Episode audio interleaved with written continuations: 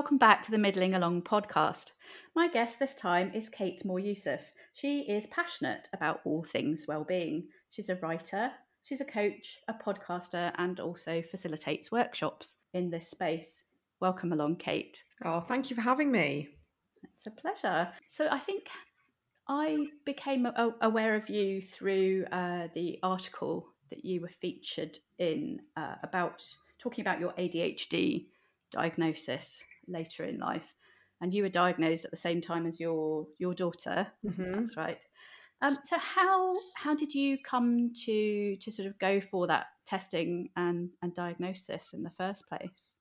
So funny that you mentioned the article. So the article was in Vogue. I mean, I never thought I'd ever ever be in Vogue, and the one, Tick the that reason, one off the off the list, the bucket list. Yeah, literally, it was hilarious. It's like that was never, you know, part of my my thing, and then it just ended up um, being um, a friend who's a journalist who was really interested in ADHD diagnosis in women, especially sort of later on in life. So that was an interesting one. I mean, I wish it was for my fashion sense or like you know something more exciting, but um, but that's you know there, there you go. But it was what was amazing about it. It brought a lot of awareness, and there was a lot of people you know coming to me and saying oh my god wow i read that article and I, you know i think that's me or i think that's my mum or that's my daughter um, and the reason why i came across my own diagnosis is that adhd has always been part of my family um, but it's not i never really kind of thought it was me it was my brothers um, i'd seen it in sort of other family members. And then it was over lockdown and we were homeschooling my daughter who was nine at the time.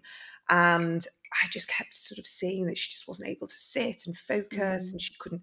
We it wasn't a surprise because we'd had issues through her schooling. You know, we kept we'd gone for different right. testing, dyslexia, dyspraxia. You've maybe never seen it at such close quarters before. Exactly, I've never seen her not being able to sort of focus and not being able to sort of keep that retain the information, and you know there would be a comprehension, and she'd just be completely overwhelmed by the sheer amount of text and the questions, and it would just be so much for her that the, she just couldn't do it.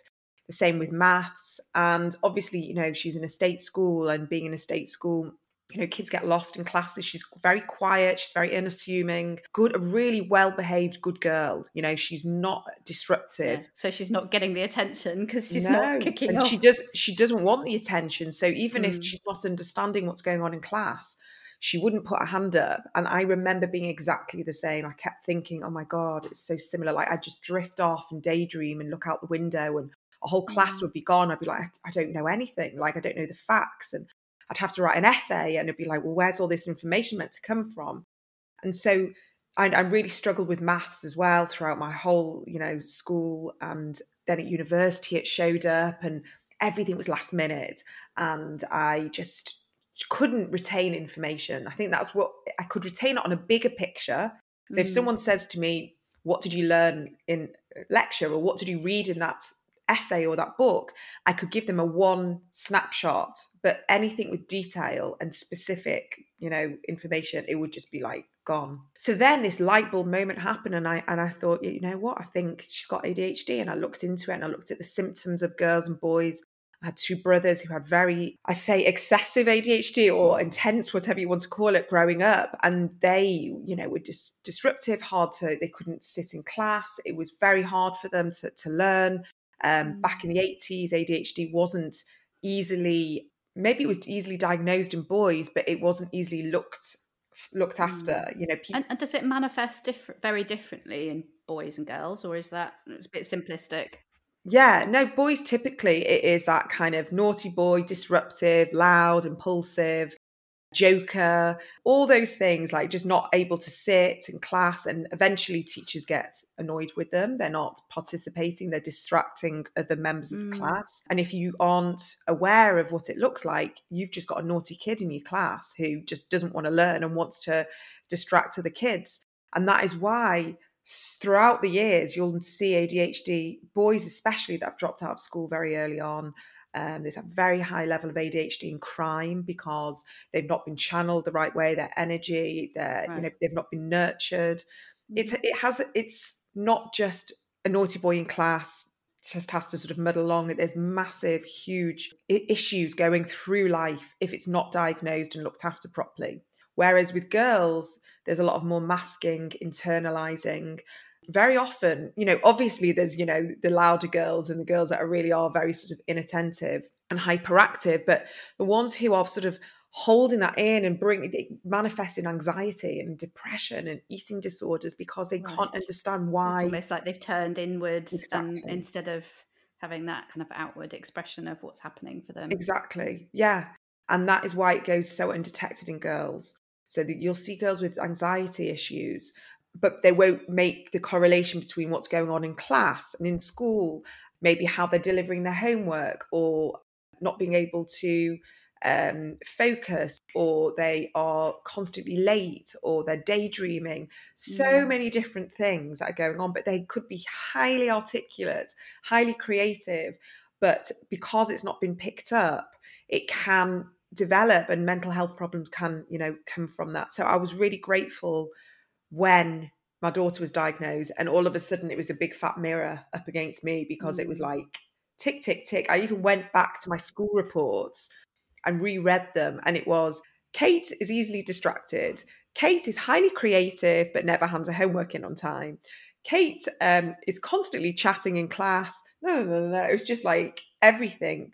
But because girls are just, you know, and I remember being silly and going off in the garden and talking to myself and playing and all these things that I think just sometimes it just gets you just miss it. Mm. but i knew i could have done better in all my studies. I knew at university i wasn't i was had to be self-led. So i didn't get the grades that i wanted to get even though i was i know i've got the intellect for it. And it throughout my life it kept popping up and manifesting in lots of different ways so when my daughter was diagnosed i was like right i'm going to go and it was just a 2 hour consultation I had to go mm-hmm. privately because if yeah. you have to wait, there's a ridiculous waiting list and it's a huge, it's a broken system. You know, thankfully, I'm sort of privileged to be able to pay for the private di- diagnosis. And it was two hours later, yeah. I mean, you've got it quite severely. And it was just this epiphany of, it was just like, oh, thank God, okay. I thought I was broken. I thought there was something wrong with me. Like I, I thought I was lazy, flaky. All these words I kept calling myself. Why can't I stick at things? Why can't I see through see things through? You're just beating yourself up for years and years and years over something that you, yeah. you could have had help with. Yeah, it, it does seem like there's uh, there's been a real wave of women kind of picking this up much later in life, and as you said, sort of many of those have come to you for help. I think someone termed it this sort of lost generation, you know, that mm. sort of suddenly they're like you, they're finding this sort of light bulb goes off about things that have the experiences that they've been through and, and just sort of rediscovering themselves. Do you do you feel differently about yourself now post that diagnosis? Yeah. I really do actually. And I think you're right, you know, that lost generation of women is it's very poignant term because mm you know, like I mentioned before, I would just, I, I just thought I, I was lazy. I thought there was something wrong with me. Why couldn't I be like other women? And don't get me wrong, I've got four kids, and my kids are always fed, dressed, got to school. I've got an amazingly organized husband. Thank God for him being like the we sort of you know complement each other in lots of different ways. But some women aren't don't have partners that are as you know as organized as that. And i do sometimes wonder you know if he wasn't as organized what would have happened? But again mm. why beat myself up? I had spent lots of time you know berating myself. So i think a diagnosis just helped me understand my brain a little bit more and understand that it's okay to have challenges and it's okay to harness and embrace the stuff that i am good at and find people to fill in those gaps. And I and I always felt guilty. I was like, well, I've got you know someone help mm. helping me. With I should be able to do it. Everyone should be able to do, do everything. Yeah, and women, it's just this ridiculous notion that women we tell ourselves that we should be able to do everything, and if we delegate and if we don't do something um, ourselves, well, we're lazy or we're privileged or we're mm. this or we're that.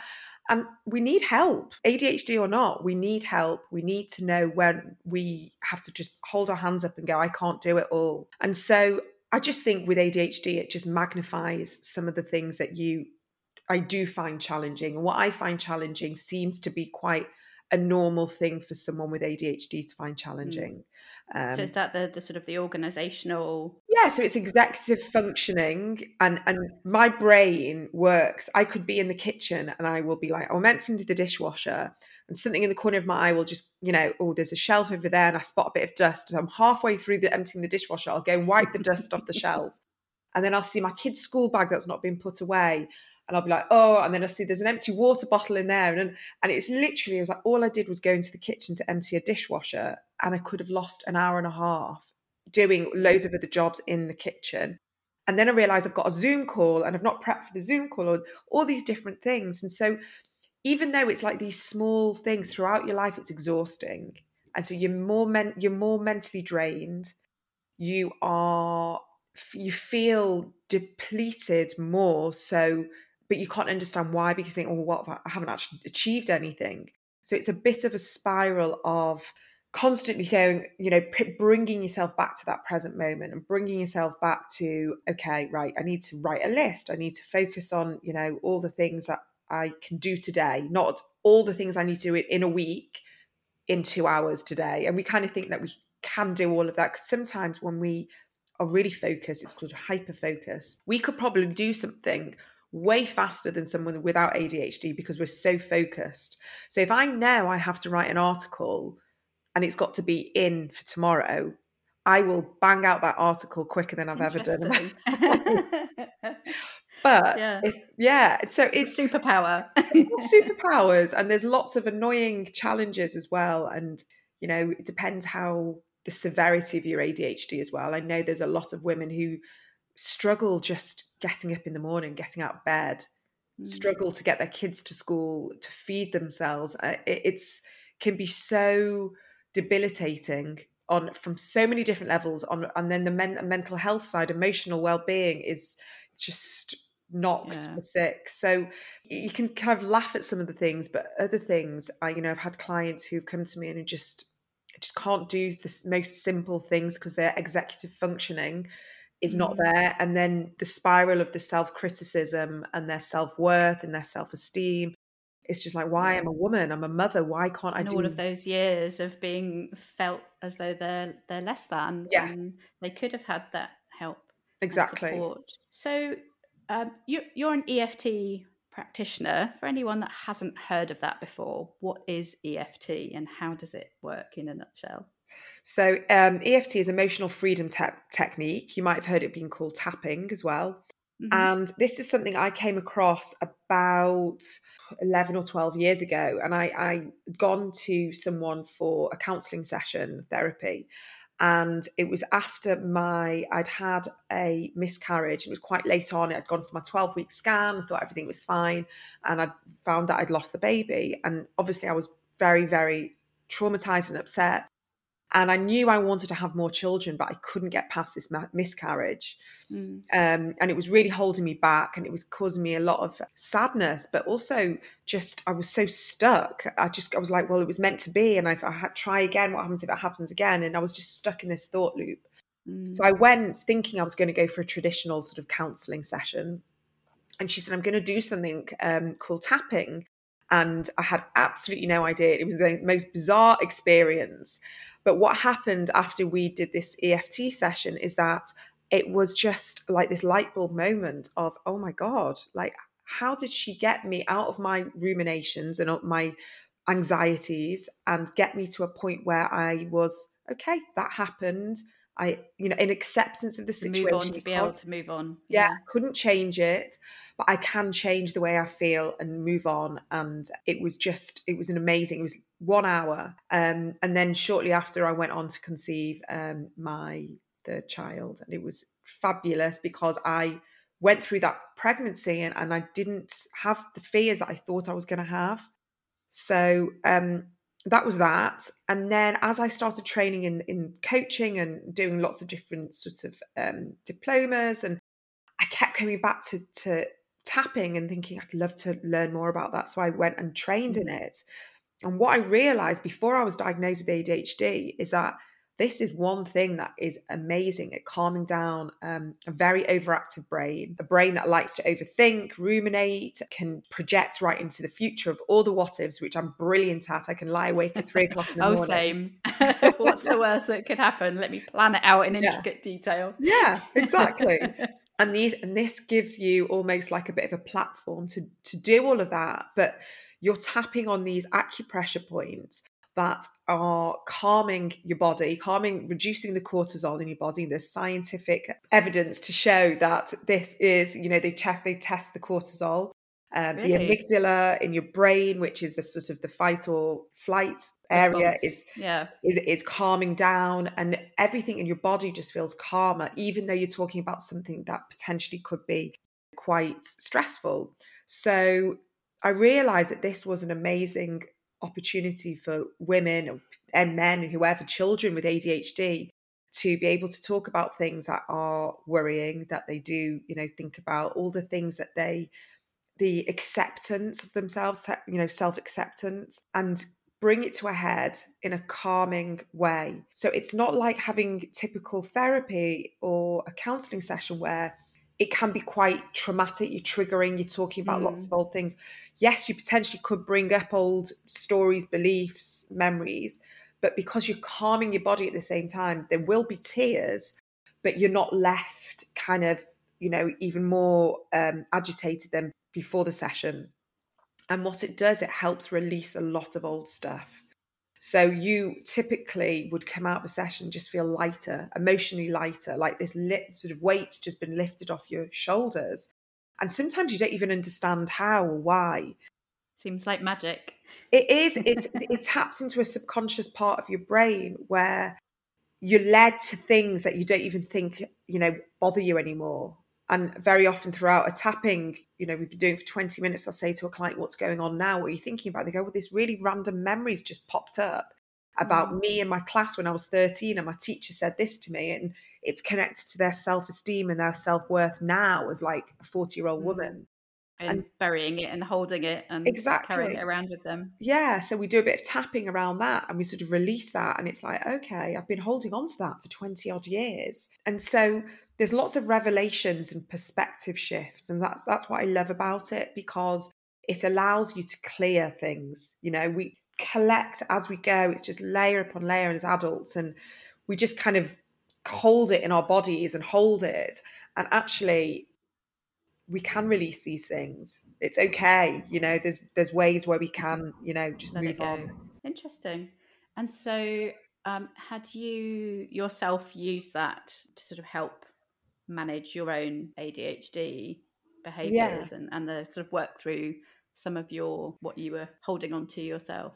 Yeah. So as I went through the training, so there's obviously lots of hours that you have to do. Um, and I realized that I was, you know, when I was doing it with someone else, how beneficial it was for me. I then just started doing it on my own, sort of just preventative you know, tapping. And uh, you can do it for two or three minutes in the morning. Every morning, mm-hmm. you just sit up in bed and you don't have to have the words. You can just do breathing and you can tap on the acupressure points. And I'll explain about the acupressure points because what it is, is it's sort of tapping. The EFT is like Western psychology mixed with this sort of Eastern acupressure knowledge that, you know, for thousands of years, whether it's sort of acupuncture or reflexology, there's all these meridian points in our body that are release emotions and mm. stagnant beliefs um, that are connected to different organs in our body, but that gets complicated.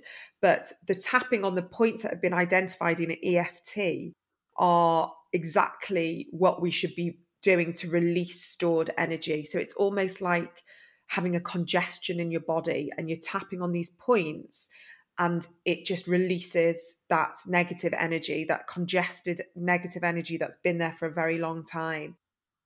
My mentor sort of explains it as like you've got a motorway system in your body and you've just got traffic that's like snarled up and different junctions. And so you're tapping on those kind of junction points and it releases all that traffic. It's and so you're free flowing again. Exactly. it's a, it's the chi, it's the energy. But at the same time, you are saying things that you have held on to for a long time. But you can also use it as a type of meditation as well, which is what is great for an ADHD brain. Mm. Is that we find it hard to sit still and meditate traditionally, you know, without our brain going a million miles yeah. an hour. so if we're using our hands, which is so good. you're focusing on that sort of physical input and that sort of repetitive exactly element of the tapping, and that's helping exactly calm your brain down as well. Yeah. yeah so it's fascinating. It is, and so a lot of sort of clients with ADHD will say, oh, I can't meditate, I find it really hard. Um, they need movement, which is why, you know, walking in nature can be a way of meditating for an ADHD brain.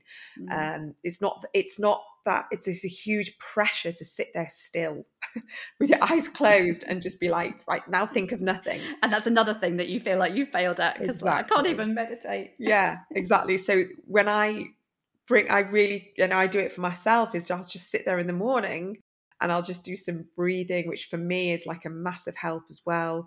The tapping, and you can, you know, speak if you want to speak, or if you don't, you don't have to.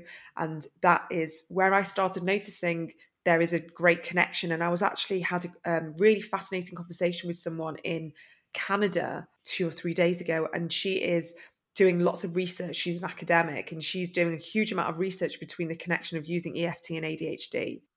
And between the two of us, we're like, we don't really know anyone else that really specifically focuses on the power of EFT because a lot of people use it for very deep trauma, mm. PTSD, yeah. um, fears, phobias, huge amounts of just really sort of deep rooted issues. But I just feel that the ADHD brain is just so well aligned for tapping. It's got much more just, potential as a sort of everyday tool. Exactly. Yeah, just reducing the end up being taught in schools and uh, probably yes. having profound effect on on children as well. Yeah. So when you if you're working with somebody um, and using EFT specifically in that ADHD sort of sphere, how many sessions would you typically have with them? Would it be sort of two or three, or does it wholly depend on the individual? Yeah, so it really does. I mean, I've had clients that come to me and it's just a one-off session because they just there's just one specific thing that mm. they they just need some help with. Or yeah, typically it's about two, three, four sessions where we uncover lots of different things at different time, you know, in different sessions. So um, you know, I'll be like, what typically, you know, what's what you're struggling with today, or we we started one thing in the last session. Do you want to pick that up, or has something else come up from it? And what happens is after a session, two or three days later, things are still, you know, your cognition's kind of like, oh, actually, that's a different perspective than I thought I had on that. And things are coming in where energetically, and this is where a tiny bit of the woo comes in, and I love a bit of woo, but you know, if you're very science, not for everyone, but it's not for everyone, but it is energy. It's like um, the moving of the the meridians, and mm. very often if your energy changes, if you've had an issue with somebody, you know, very often I'll have people that come to me and go, I just can't get past this problem with so and so. Very often something will crop up where that person will pick up the phone and go, you know what, let's just leave it, let's just move move on. Or, you know, if it's an issue with the boss, all of a sudden the boss will just be like, you know what, maybe I was wrong. So energetically, there there are things that can happen after a session that will lead to something different in the next session. So, but mm. because it helps with so many different things, you know, from a very baseline, like I'm doing a workshop tonight for, for someone, um, and she wants me to talk about procrastination.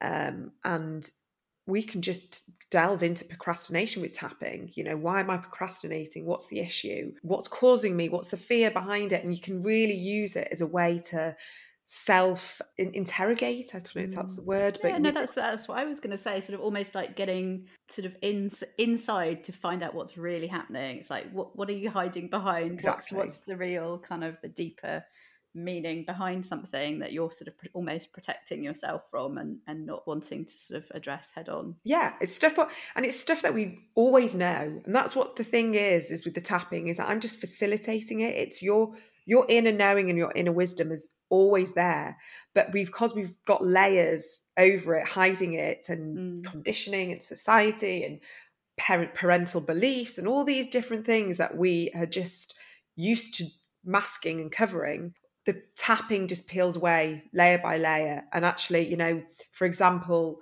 procrastination i'm meant to be doing this document actually, I'm not interested in this subject. And actually, I'm really, it's not bringing me joy, this job anymore, or this this angle that I've been, you know, pushing because I think I should be pushing it. And why am I doing that? And actually, I really want to be focusing on something else. And so it kind of um, illustrates maybe where you are going down the wrong path.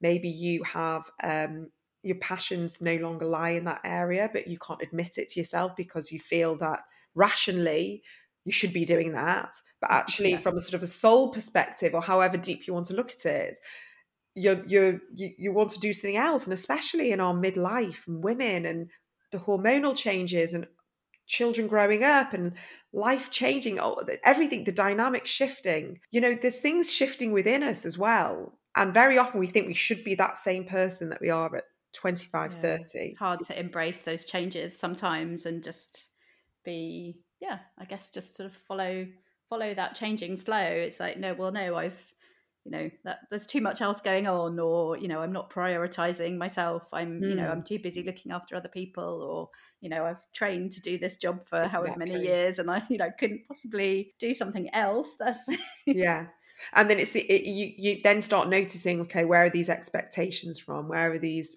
um, pressures coming from?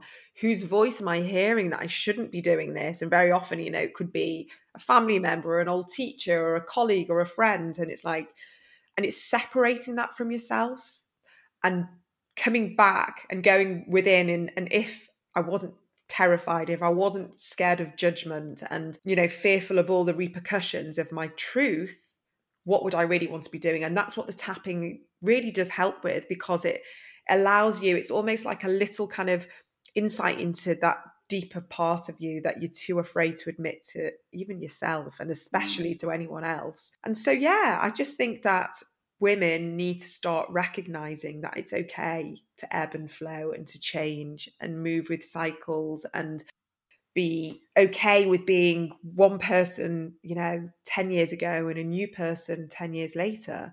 Uh, and that's life. But we feel that we should be putting ourselves in a box and stay in that box. And I told myself that for years. It's like, why can't I just be in that box that everyone else seems to put themselves in? Why do you keep changing and evolving and having new interests? And I've now realized that I am a very curious person and I really enjoy learning and trying new things. And when things don't interest me anymore, I feel that it's okay to put them aside and try something new and just yeah, there's absolutely nothing wrong with that yeah but i've only just realized that but no it's it's it's you know it's almost like it's almost like you're not just allowed to sort of have have a hobby and try it and enjoy it for a bit and then move on to something else it's got to be like oh i've got i've got to get good at it or i've got to somehow yeah, I've got to stick with it. I've kind of, you know, bought this equipment now, so I must carry on doing. Yeah, I tried screen printing for a bit, you know, like a like lino cut printing, and I love it. But it's like, okay, I've got this stuff, and it's just nagging me, sitting in the drawer because I know that I should do some more. But actually, you know, I enjoyed it for a while, and it's fine. So yeah. maybe I'll come back to it and maybe I won't. Yeah. So it's yeah, removing that pressure. Does it matter? Who else cares about the stuff that's sitting in my drawer? Yeah. But you're right. no one. once we've announced it to someone, you know, we've made that, oh my God, well, I'm really enjoying the screen printing or, you know, anything yeah. else. It's like, wow, well, oh, you're still doing it. You're still doing it. And it's like, oh, okay, I've now got to admit that actually I've lost that interest. But also, if you're doing something creative, you want it to be fun. And the minute it stops being fun. It's like, well, what's the point of doing something creative and that's filling you up because it's there to the creativity is there to feed your soul. And if it's not mm. feeding your mm. soul, then I kind of think, I, well, yeah, why? I think for so many of us as well, that's sort of so little, so little spare time available to indulge any kind of creativity that, uh, yeah, we just need to be giving ourselves permission to do whatever it is we need to in those kind of little windows and margins that we can find, or hopefully carve out bigger windows and margins to do that in if we can. And even if you don't want to do anything at all and you just want to lie on the bed and watch TV, then do it, but just try and do it unapologetically without, without guilt. Yes, which is so much easier said than done. That's a whole other podcast episode. we'll come back to that one. oh, yeah. So, Kate, if there's anyone listening to this who has an inkling and kind of thinks, hmm, could this, you know, is this something that, that is worth checking out? On, I'm talking about the ADHD sort of diagnosis. Do you have any recommendations for them on sort of where to where to start? So I would say you can do an online kind of very simple test um, mm-hmm. that you you can sort of find out what kind of percentage it looks like you could possibly have ADHD. That's not going to be your official diagnosis. No. But that can help you just be like, okay, this, there's something going on here. That's worth um, getting checked out. Yeah, and I would definitely de- do a bit of reading and then speak to your GP, but go to your GP armed with knowledge and armed with a bit of a backbone that they're not going to fob you off because. And I'm not berating uh, and criticizing any GPs. I know they've got a really, really hard mm. job, but there are GPs out there that genuinely, and I, I have experienced this, especially slightly older ones who just women ADHD is just Very not a thing for them. Yeah. It's Plus, just, you only get ten minutes. It's like, yeah. By the time you've explained your yeah. kind of your backstory, your ten minutes is gone. yeah, I educated my GP and I gave her every single. I said, this is the situation. I said, it's in my family. This is how it looks in girls. I sent her some articles, and thankfully, she was really open. Was like, okay, thank you for this. Like I said, I had a private diagnosis because it was just the waiting list was just so long, and you've got to jump through so many hoops.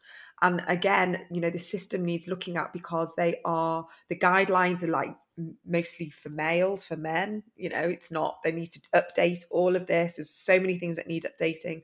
Mm. In the private sector now, for ADHD, especially women, it's a lot more experienced and specialized. And there's lots of amazing people there um, that can help you. So I would definitely do that. But try and hold your ground if you believe that this is it. And what will happen also is that you will see it in a family member as well.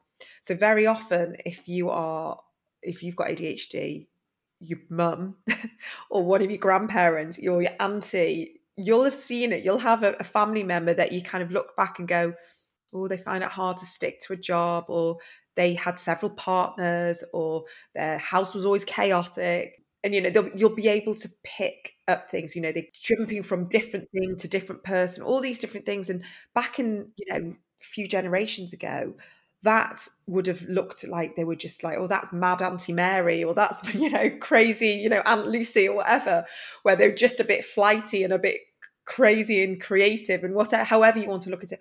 But, you know, on a more serious level, it might be looking at depression, anxiety, bipolar, where it can look like that. And it's also a comorbidity. So they could have mm. depression and ADHD depression and, and severe anxiety di- disorder. So just have a little think about your family and see how that looks as well. And obviously, you know, you, it could be in your dad and your brothers. So for me, it's it's a really strong gene in my side of the family. So it's very highly likely that I mean I've already got one child diagnosed. Whether I'll have any more, I don't know. But right now, it's very genetic. It is a genetic trait. So mm-hmm. it's just it's a way to reflect and give you that confidence that you're not making things up and it's not a, you know a figment of your imagination. it's, it's really happening. And i jotted down um, one of the stats from that vogue article i think which is that girls were nine times less likely than boys to be diagnosed and treated. Um, and i think you know it kind of comes back to what we were talking about earlier about sort of this looking different in girls and women to the way that it kind of manifests perhaps in, in boys and men and that being less well understood. So as you say i think if you know if you have a gp or whoever who is you know not necessarily terribly well versed in this kind of i guess going in with that sort of understanding is really helpful and trying to kind of get that across yeah and i think with with my daughter especially i have turned into a sort of a, like this lioness because i have not backed down and i said she and she, thankfully she has an amazing SEND department in the school the lady that runs it has been incredibly helpful writing letters backwards and forwards to um, the council and to the doctors making sure I got her on the right medication. I've done a huge amount of research. You know, now being, you know, a well-being coach and working in well-being, I help a lot of the women with ADHD and children because there's a massive connection between lifestyle and well-being choices and managing your ADHD whether you want to be on medication or not. And mm. so it's not just getting your child or yourself on medication and everything else just falls into place huge amount of and, and that's what led me into training and well-being coaching because i had to manage my own well-being and i was so interested from a young age that i had to just you know look after myself which is what's given me this passion to help other people with their lifestyle. So that is a huge part of it. So have a look at your the way you exercise what you eat the way you de-stress how much you know how many things you take on and mm. what your boundaries are like and how you sleep and all these different things that can exacerbate ADHD. So you've got to look after yourself. And unfortunately, it takes a lot of time and there's a lot of effort. They call it the ADHD tax, where you do end up spending more money on yourself because self care is so important in managing your, your mental health and your mental well being with mm. ADHD.